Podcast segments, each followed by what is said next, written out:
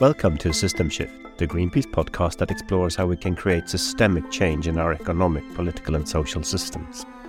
Today, we have a very special guest, the economist and author Guy Standing.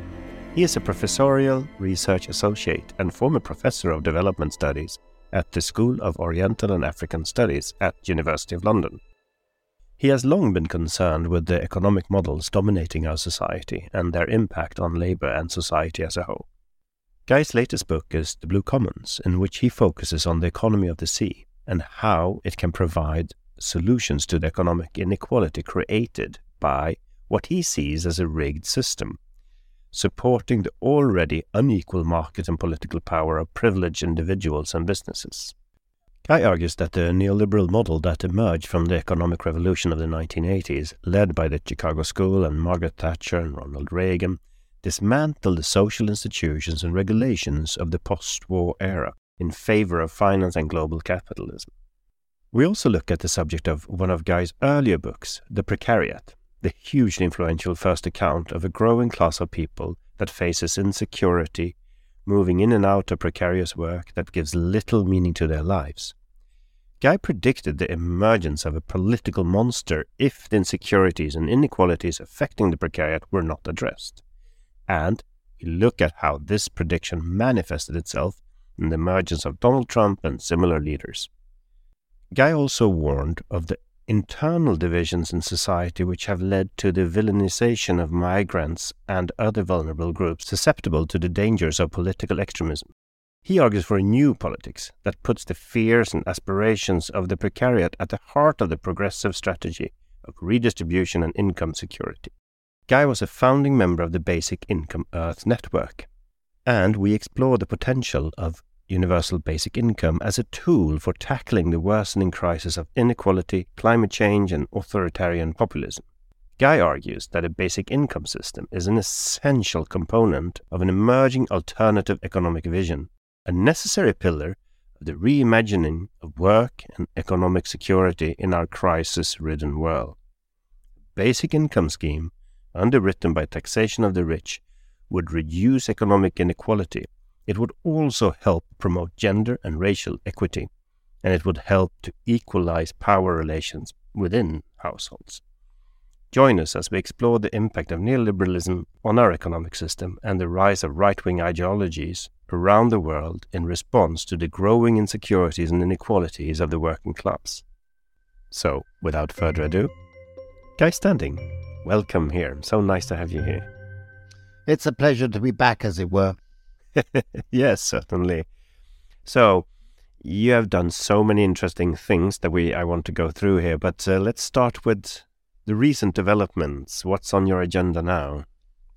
Well, it's been an interesting experience because I have just written a new book called The Blue Commons, which is, in a sense, the latest phase of a series of books that began with my concern about the economic model that has come to dominate over the last 30 years. We think about a bit neoliberalism, and I'll come back to that in a moment. And I've just come back from speaking in the British House of Commons to MPs and their assistants and so on, big audience. And it was very interesting because I began by putting the development of the Blue Commons, which is about the economy of the sea, in the context of the work that I've been trying to do over the past 25 years.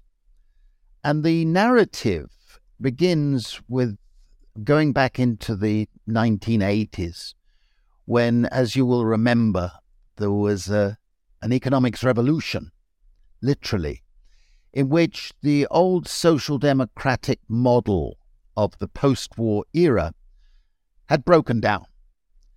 And it was um, a revolution which was led by the Mont Pelerin Society of the Chicago School and Thatcher and Reagan launching it politically.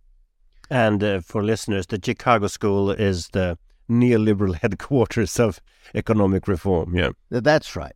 And basically, their model was that they should promote a free market and that this meant dismantling the social institutions and the regulations of the post war era.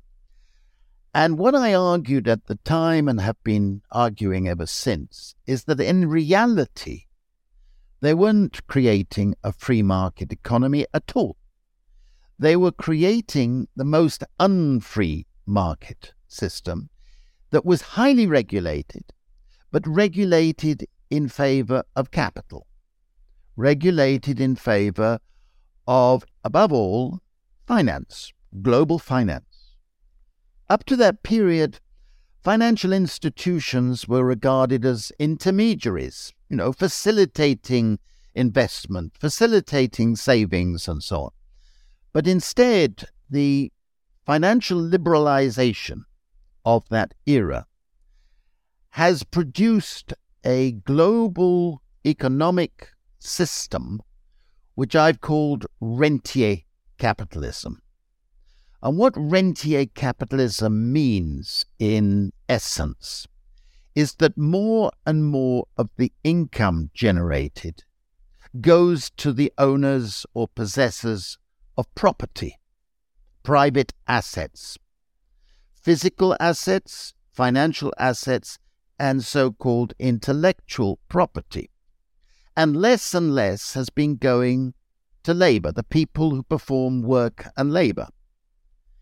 And the model made it even worse for people who perform labor and work by saying that the social state, the welfare state, had to be shrunk as part of the privatization agenda.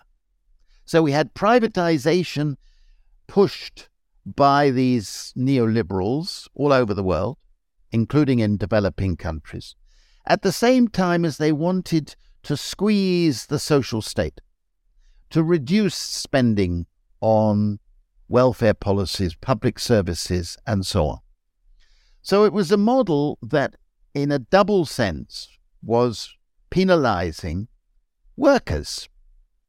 By workers, I mean not just members of trade unions and people doing jobs, but also all people doing care work and and living on the edges of society, all of these people were penalized. As well as local communities, of course. Exactly. So I wrote a book called The Precariat, The New Dangerous Class. And when it came out in 2011, a lot of my left wing friends said, Guy, you can't call it a class. And I said, well, don't stick yourselves into the 19th century when Karl Marx was writing, because that was a different era. It was a different era, and industrial capitalism was emerging. Today, we have what I call tertiary activities, services, and things. And our class structure is fundamentally changed. And I'm sure Karl Marx, if he were alive, would have understood that you evolve with the economic system and your conceptual approach evolves as well. I think it's now accepted that we do have a precariat. And when that book was published, I predicted on page one that unless the precariat was understood, and unless we had a politics concerned with the insecurities and inequalities affecting the precariat, we would see a political monster. The political monster came in 2016 with the emergence of Donald Trump. A Donald Trump who was promising to bring back the past. And it, people listened because the insecurities and inequalities had grown, and even an ogre, a disgusting man like Trump, would get some of the less educated people in the precariat supporting him. It was the same with Brexit in Britain, the same with various right wing ideologues who emerged in this period. And of course, that's happened because no policies for the precariat have developed. And so we even get in Sweden far right now even in Italy, winning far right, and in various other countries. So my warning, in a sense, has proved, unfortunately, correct. let me just say that I think for your listeners, we still need to say, how do you define the precariat? And I think it's important to realize that, as I've said it in Sweden and other countries, and I've been asked to talk about the precariat over 600 times in 40 countries. I mean, it's a global phenomenon. Every day I receive emails from people who say, I am part of the precariat. And we need to understand what the precariat is. It's not just about having insecure jobs. And what I've argued is that you need to look at the precariat in three dimensions. The first dimension is you have unstable labor, insecure labor, and you don't have a sense of an occupational identity or narrative. You feel you belong to any particular profession and you're you're developing yourself through your labor and work. That part. That part I think is is relatively easy to understand. And this is the first mass class who on average has a level of education greater than the level needed for the sort of job they do. The second thing is that people in the precariat have a volatile income and often very low income and are losing non wage benefits that were built up in the post war era. Most do not have the prospect of a good pension. They don't have the prospect of good medical leave and pay, they don't have the opportunity for paid holidays and things like that. And at the same time, this is the first mass class, very, very importantly, who are living on the edge of unsustainable debt. Their life is defined all the way through by having debt and the prospect of debt, and therefore being economically insecure. Would I please ask you to explain also the link between the neoliberal reforms and why this debt circle widened, increased well, so much. The uh, just to go on an aside there, this is very much related to the rentier capitalism that I started with because finance has emerged as I like to put it this way the finance is the tail that is wagging the economic dog rather than the other way round. And finance wants everybody to be in debt. That's their raison d'etre. That's their, their justification. They want us to be in debt because that's how they make their money. And of course, for millions of people in the precariat, that is their life, and they are exploited through the debt mechanism. And this goes very well as far as finance is concerned because the incomes, the earned incomes of people in the precariat tend to be very volatile, fragile, and often very low. But to go on, the essence of the precariat, and most importantly, most importantly, is the third dimension, which is that people in the precariat have a sense that they're losing the rights of citizenship. They're losing social rights. They're losing civil rights. They're losing economic rights. They're losing political rights because they don't see in the political spectrum parties or politicians who are representing their interests and aspirations. And they're losing cultural rights because they feel they cannot belong to communities that give them the opportunity to preserve and develop their cultural rights. The point that I want to end that definition is that, above all, a person in the precariat feels like a supplicant.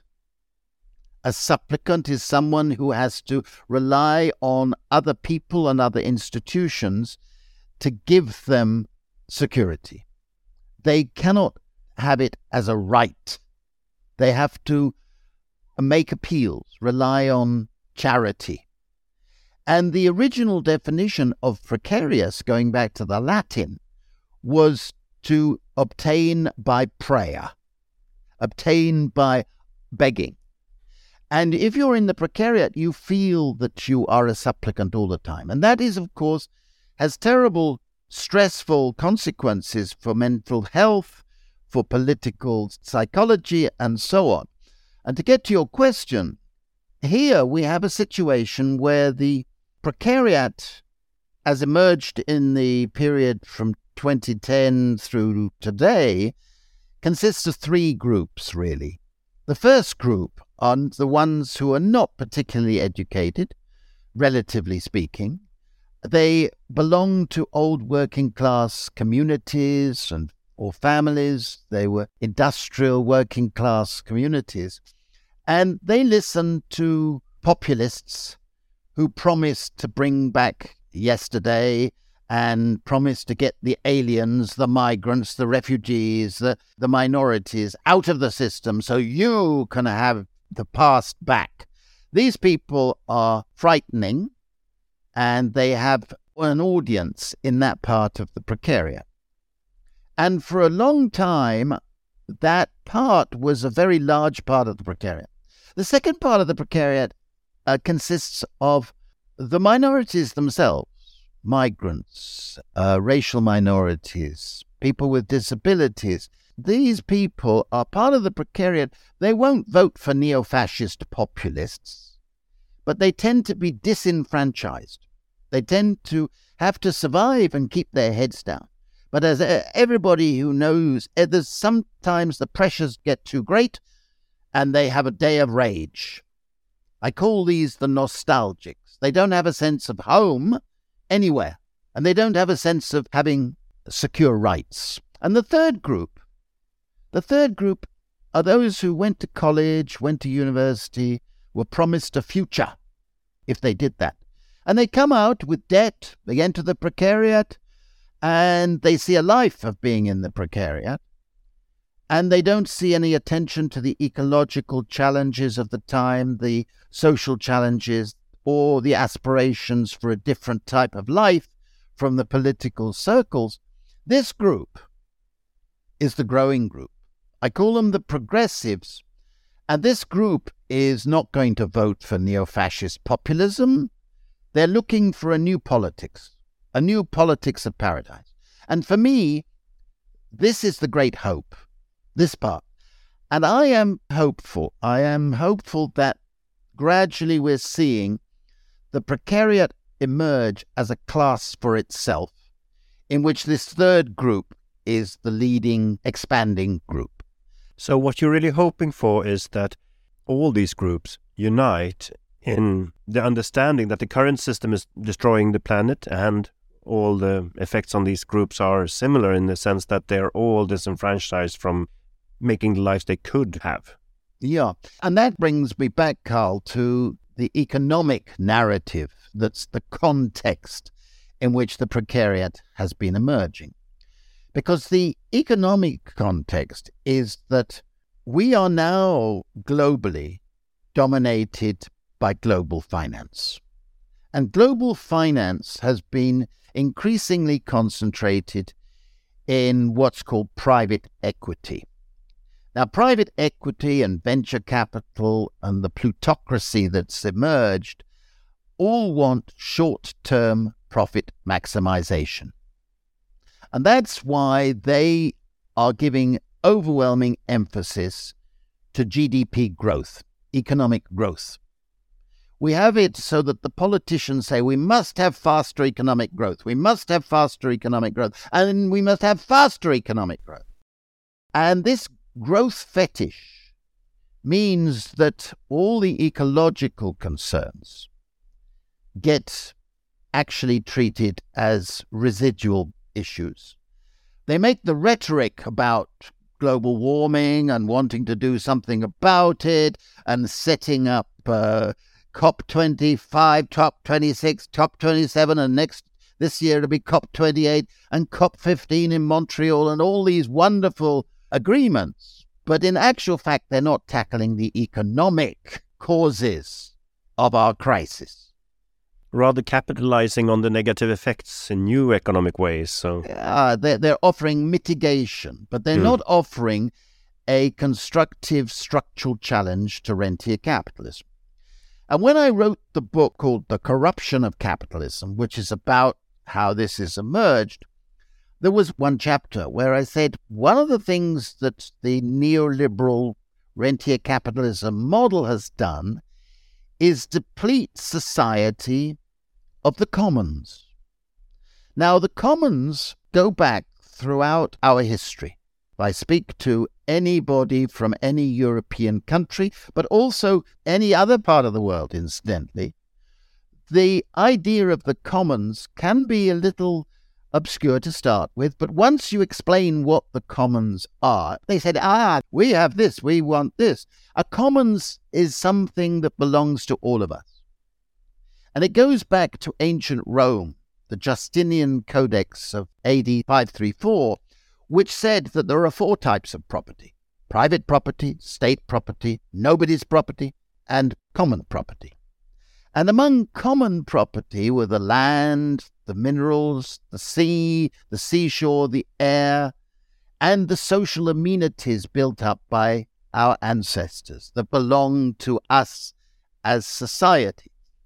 And you can trace the development of a commons perspective through to Magna Carta and the equivalents in other countries, through the Charter of the Forest of 1217, which said that Fundamentally, everybody who is a commoner, including you and me, has the right to subsistence in the commons, and that the commons must be preserved by the government, the monarchy, and whoever is in charge of society, that should be passed on to the future generations, preserved and passed on. And this act of commoning is, is a word that you taught me actually once. Um, I think this is really interesting that when neoliberal economists talk about the tragedy of the commons, they just look upon it as a, like equals it with property rights and what could happen if when nobody owns it. But actually, commoning is a concept in which we Correct. are partakers. We are not owners. We are partakers in a common joint management of this. So actually, a true commons is not, you know, lack of management. is a proper management to benefit all. Or how would you express it? No, well, you've raised my blood pressure because you've mentioned the tragedy of the commons. Well, that that is associated, as everybody in social science knows, with Garrett Hardin's 1968 uh, article with that title. But actually, what he was talking about was open access. And you've put it very nicely. A commons requires governance. And it didn't need Elinor Ostrom to, to teach people that. The reality goes way back through our history that it's always been understood that for a commons you need a governance with a steward and trustees looking after it, managing it, and you need gatekeepers, voice organizations with agency able to hold the stewards to account. And you had to have rules on access, rules on use, rules on, on other things that I've described in my books on the commons. Now, the irony is that, of course, Hardin, when he was writing in 1968, he was actually in favor of complete privatization. He believed, and this was why it was picked up and supported by the neoliberals so much, that you should have private property rights, and that meant capitalism to take over from the commons, but actually taking over from open access. And what he didn't talk about, of course, was finance, and he pretended, like others, that if you had private property rights, they would look after the future because they want to make profits down the line. Finance doesn't deal with that. Finance wants profits in five years, seven years at most, and finance has increasingly dominated. But the irony is that Hardin also wrote an article which anybody who thinks that he was a sensible person should read called Lifeboat Ethics. And his argument was about lifeboat, that the lifeboat was full of people like him, and therefore it made sense to push off anybody who was in the water drowning, push them off the boat, because if they got on the boat, the whole boat would sink, and they themselves would die as well as the swimmer. Now, this ethic went further in his mind. So he was campaigning against a world food program, actively campaigning, and wanted no world food program because, on his warped view, if you gave the poor food, they would multiply and survive, and there would be too many people eating the food and would affect people like him. Now, if I repeat his argument, you would think it's an exercise in madness. So I invite any of your listeners to go and read his article because that is precisely what he argued. But let's return to the Commons. Because the Commons has been usurped and plundered. That's the title of my previous book.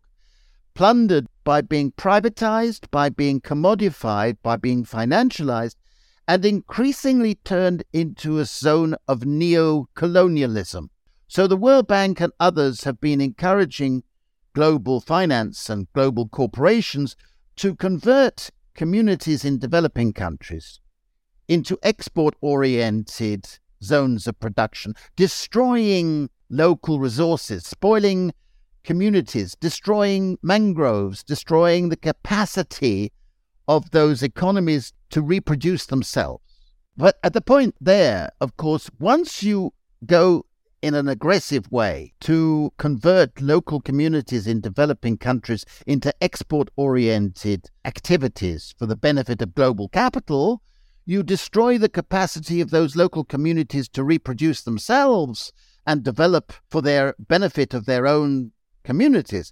And this affects the oceans and the sea more than anything else. And that is the subject of my new book.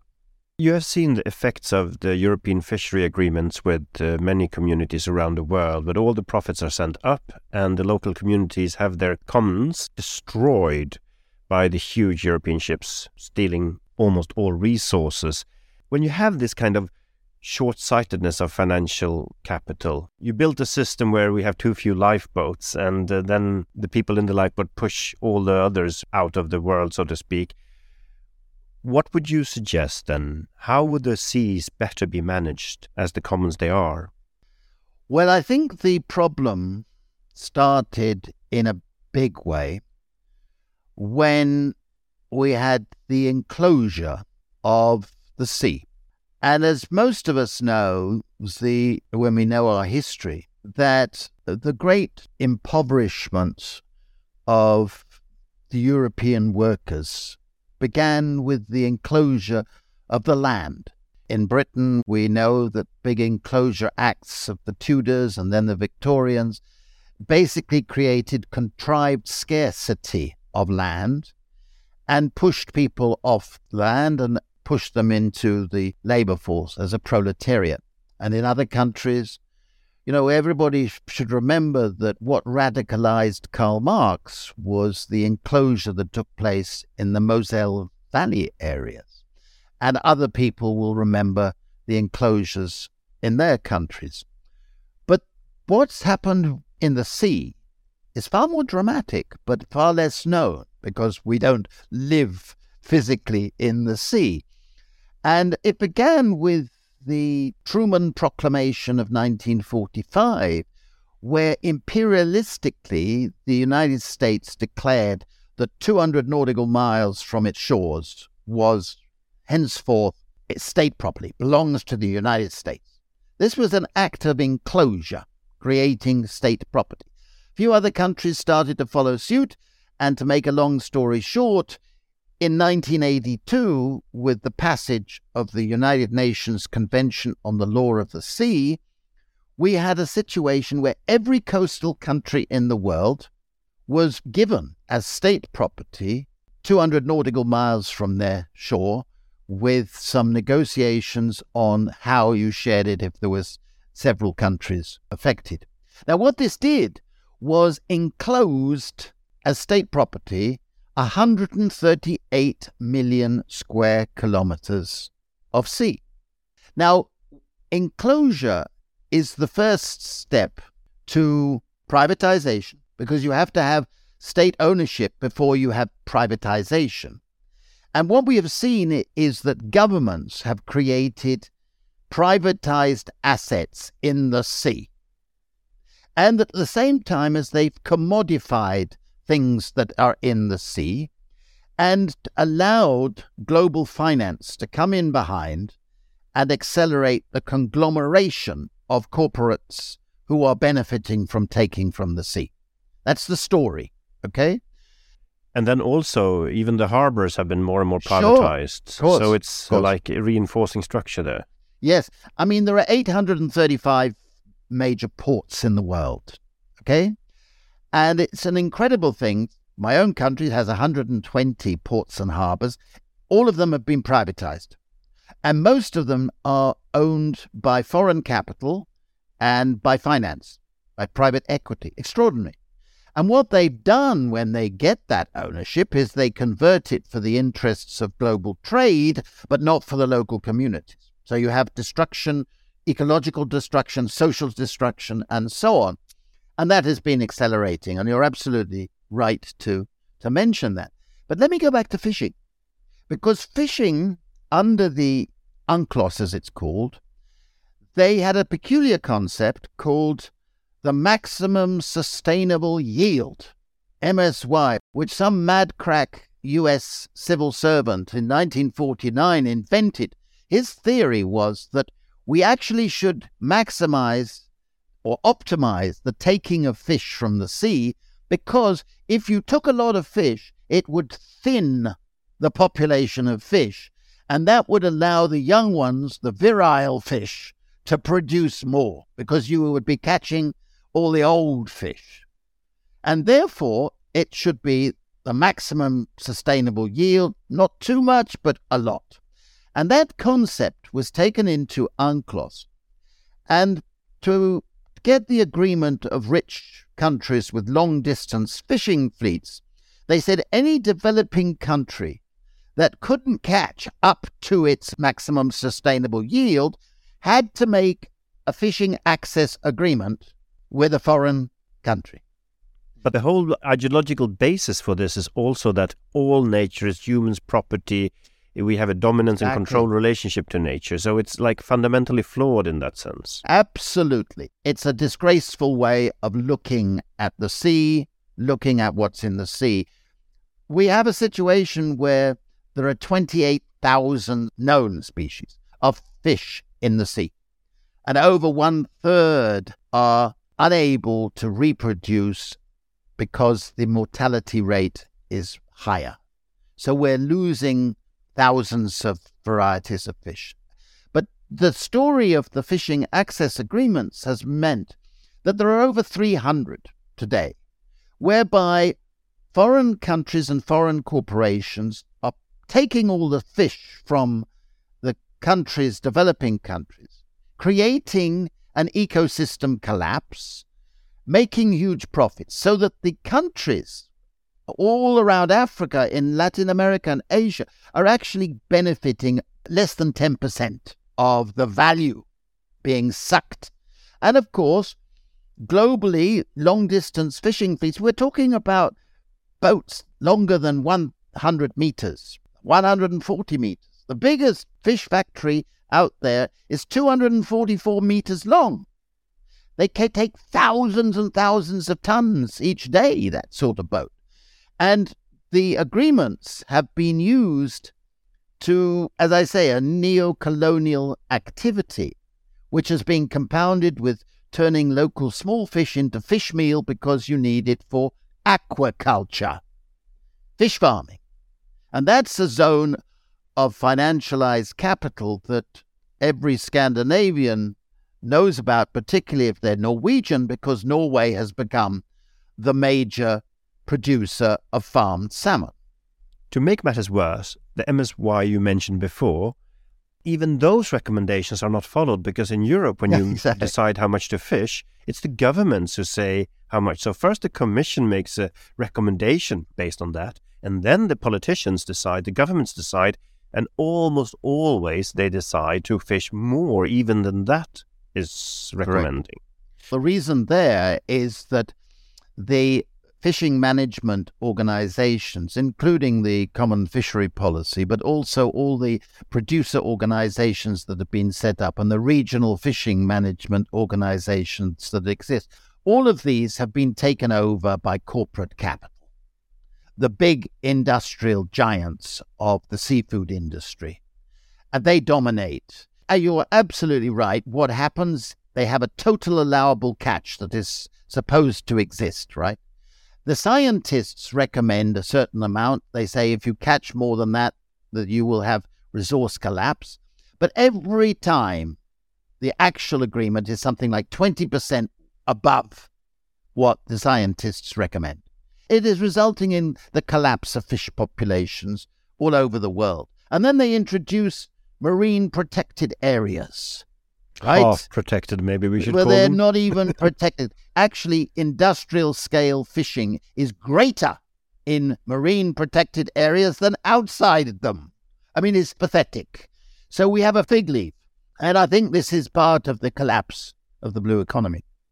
But can I ask you then some questions on how to solve this? So, what would a proper system of ecologically functional network of marine protected areas mean, and how will we do that? And how should we manage our seas, do you think? Well, we haven't talked about the biggest problem that's coming up this year in July, which is deep sea mining, and the various other aspects. But leave those aside for the moment. Any progressive agenda, from the point of view of where we are today, not where we might like to be, but where we are today, has to have two things in mind. The first is that the ecological imperatives must be foremost. And that is why increasingly I'm in favor of something like degrowth rather than growth as an overarching ideological orientation. You mentioned earlier the importance of not taking a humanistic approach to the point where nature exists for humans. We are part of nature. We must develop a concept of conviviality, thrivability through our living in nature, with nature, as nature. So I think that's fundamental. The second thing is we will not have a new progressive politics unless we have new forms of agency, new forms of voice. The sense of governance by the commoners, for the commons, giving that as priority so that the living standards are mediated through local communities, organizations that represent nature, preservation, reproduction, who can be gatekeepers and be part of the governance of the system not from outside, but inside.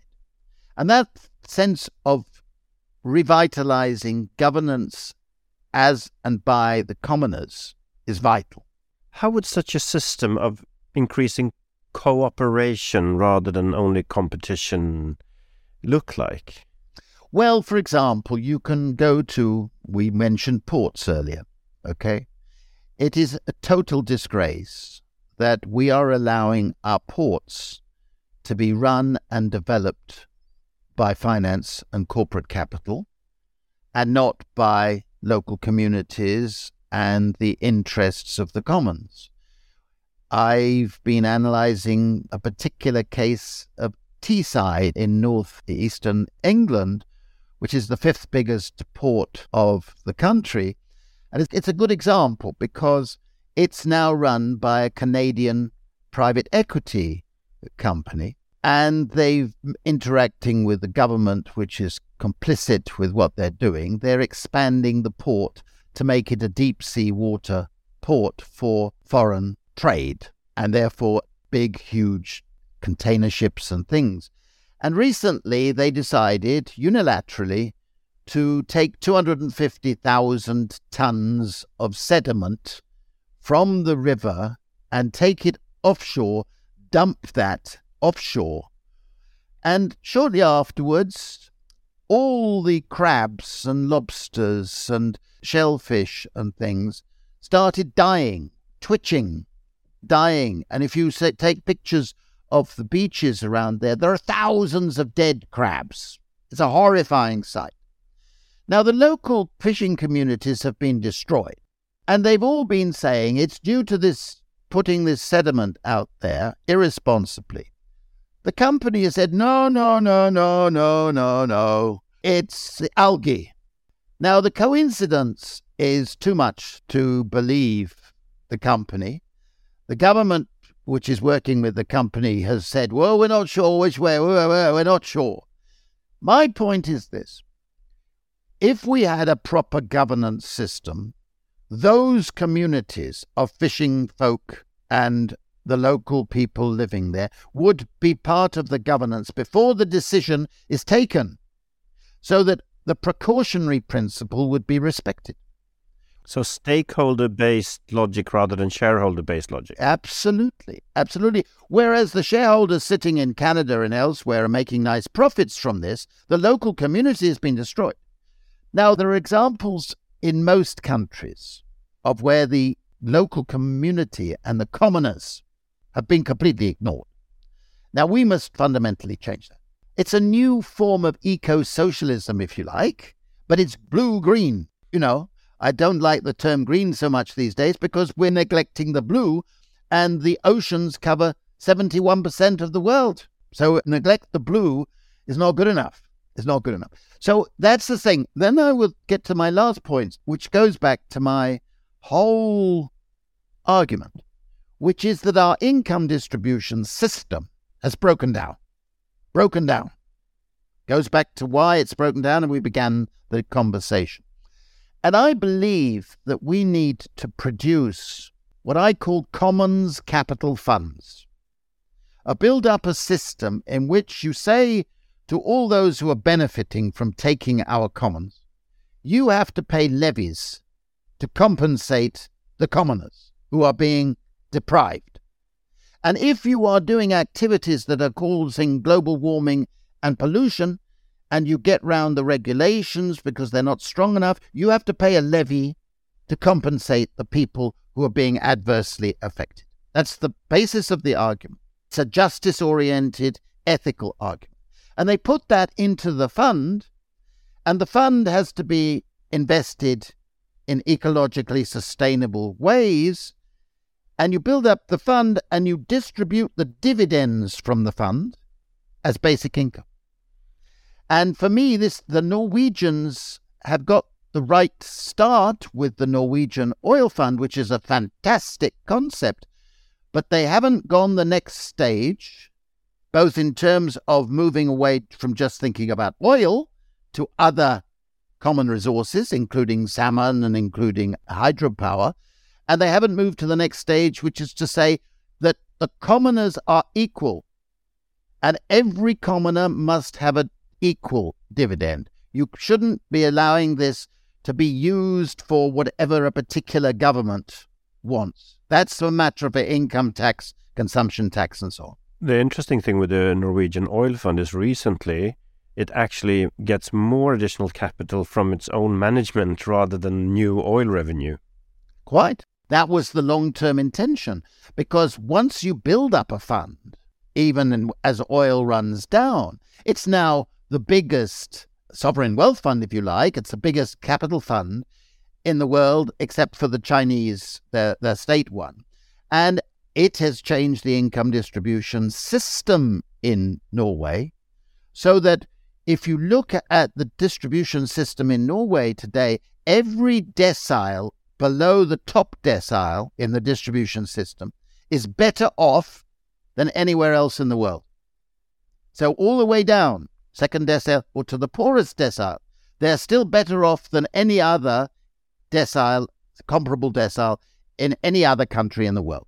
And that is why a fund like this can help with the distribution question. It can help with putting the costs on those who are causing the costs and therefore discouraging them from doing so, and has a social purpose as well. For me, this is a no brainer. And I'm glad to think that more people are arguing in a similar way. And then, of course, we need other regulation in the financial system so that these funds themselves don't become the new capitalists that destroy communities around the world, of course.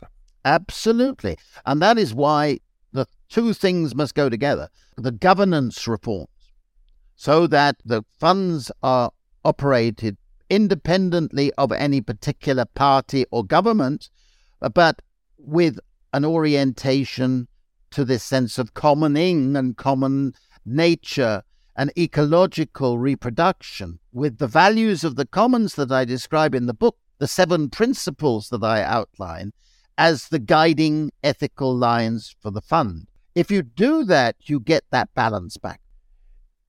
Now we're actually coming closer to the first of your research that I came into contact with, and that was the one on basic income.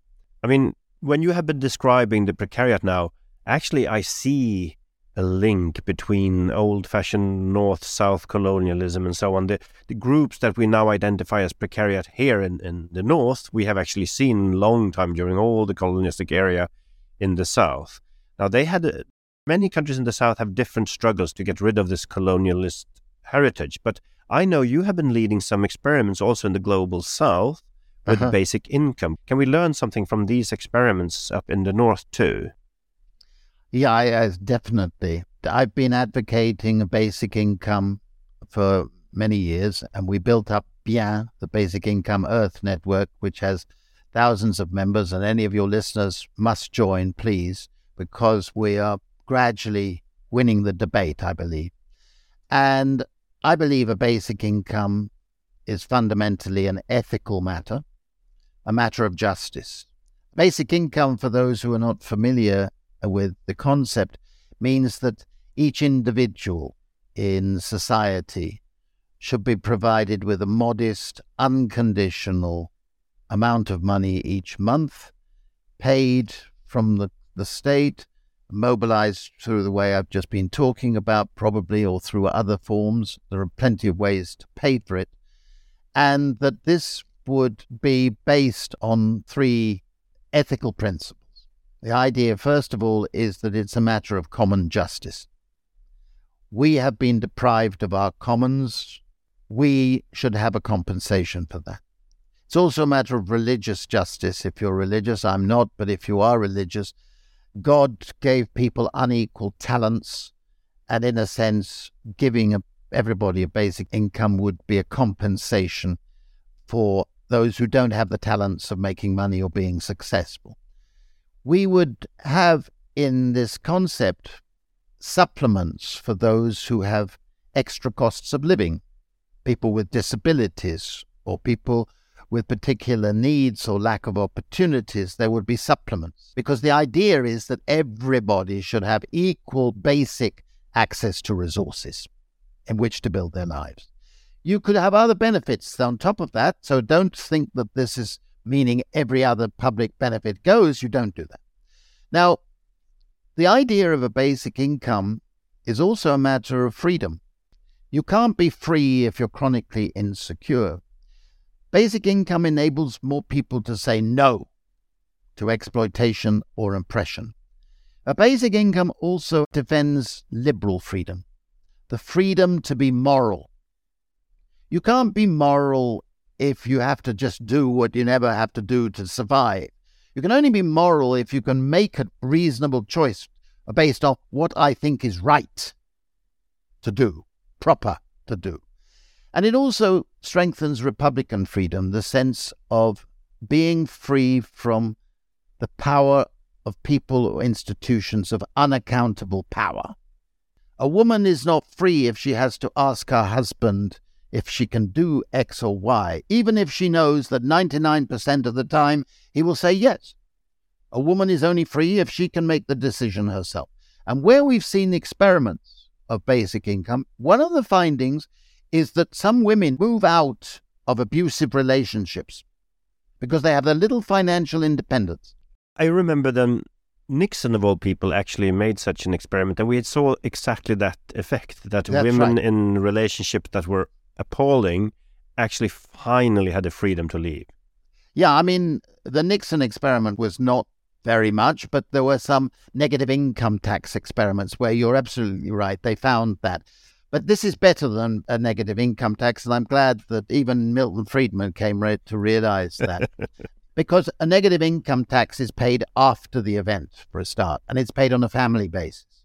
Basic income is paid, you have a right, whatever mm. else. You know what you're going to get tomorrow and tomorrow and tomorrow, right? So the third thing about basic income is it would give people basic security. And security is a human need, basic security. And it's also a public good in the sense that you have basic security doesn't deprive me of having basic security. It's not like a private good. That you buy a lemon, I can't buy the lemon because you bought the lemon. So this is a public good. But basic security is fundamentally important for behavioral reasons. The psychologists have taught us that if you don't have basic security, you lose your mental IQ. It diminishes. It genuinely diminishes your mental capacities. And of course, if you're diminishing mental capacities, why should we be holding people responsible for their actions? That is a critical question. That is actually very tightly linked to the Finnish basic income experiment, where from the neoliberal point of view, they said, oh, well, people didn't work much more. That was the purpose, la, la, la. But what they saw, they didn't work less, uh, but what they saw was that these people who were very far from having a job on the normal market, what they did was actually having increased trust in others and society. And this itself started to build a foundation for relationships. So, this is a very important dimension that if you feel insecure, you increase your distrust, and it's much easier for negative campaigning politicians to pit one group against another. In the experiments you have done, have you seen this effect that the competition, the rivalry, the hate between groups, have that diminished? Have, have we started to build better communities? Yeah, I'm glad you brought up the Finnish thing because I was advising at the beginning. I wanted it to be a community wide basic income rather than for 2,000 unemployed. And of course, a lot of people have tried to make a criticism of the Finnish project. One thing is that a lot of people were told by the media that it was a failure and that it was discontinued. I want to emphasize it was not a failure and it was not discontinued. It continued through to the end. And the things that you've said are absolutely right. The interesting thing is that nobody can criticize it on the grounds that it would reduce work and labor. There was no reduction. There may have been a slight increase in work, but there was also an increase in doing secondary activities and so on by the unemployed. But the Finnish experiment is only one of many. And you asked me a few minutes ago about those that have been done in developing countries. You're listening to someone who's had enormous privilege, very rarely given to an economist, of being able to put into practice something in which he believes and has been advocating. And I've been involved in the design and implementation of pilot schemes of basic income in Africa, in India, and in Latin America to a certain extent, and in Canada and in Europe, in England. And I'm now advising the Welsh government on a pilot that is taking place at this moment, and one in planned in Catalonia with the presidency. We have at, at the moment approximately, give or take, a hundred pilots taking place around the world. And we've got the results from a number, and I would like to just summarize those results. The first thing you see is improvements in nutrition, particularly among children, so that height for age goes up in children in developing countries. The second thing you see is improvement in health, particularly in, in developed countries, particularly in mental health mental stability, less stress, feeling of being in control of one's life. Very important human needs. The also healthcare and what we found in India, for example, where we did it with thousands of people, was that healthcare improved and the taking of medicine went through to completion. Very important. Basically, when you get this basic income, people spend it to improve their lives. They spend it to give them a sense of belonging in their communities. And that comes through. I don't know that smallholder in that little village what his or her particular needs are, or the next person living just down the road, okay? They know better than I do. And I don't believe in paternalistic social policy. I believe that you must trust people, and in return, people will trust the state, if you like, this trust the institutions of the state and behave better as a result of that. That's what you've just been saying about that. But all of the experiments have shown this tendency, not for every individual, of course not, but in general as a, a thrust. And then improvement in schooling. People staying in school for longer, attending, performing better. Turned out that in one big pilot in North Carolina, of all places, which happened to be a longitudinal study, it turned out that over 16 years in which this essentially a basic income was being paid to one part of the community and not to another, at the end of the 16 years, the children, on average, taking other factors into account, were one year ahead in schooling, in their schooling attainment, if they'd been in the basic income families. Now, that sort of finding that we've seen in developing countries, we've seen in the experiments that have taken place in rich countries as well. And I want to emphasize the next point. Every experiment with basic income has shown that it results in an increase in work, not a decrease. But that actually uh, worries me. I mean, I, you're an economist. You're really happy when people work more. But no, I'm no, worried listen. that if you work more, you will have more income, you will have more environmental destruction, you'll have more growth, and so on. No, no, so no, please no, comfort no. me now, Guy. Yes, I. So I want you to listen further, because every time I make this case, and there's a long chapter in my basic income showing all the evidence as well as the theory, somebody will go out and say, the trouble with basic income is that it will make people lazy and stop working, right? One of the sins of neoliberal economics and neoclassical economics is all the work that is most valuable for humans is treated as non work. Mm. And that is the care, the care we give to our loved ones, the care we give to the community. None of it gets counted in economic growth statistics. And as a consequence, there's no compensation or respect for people who do that sort of work.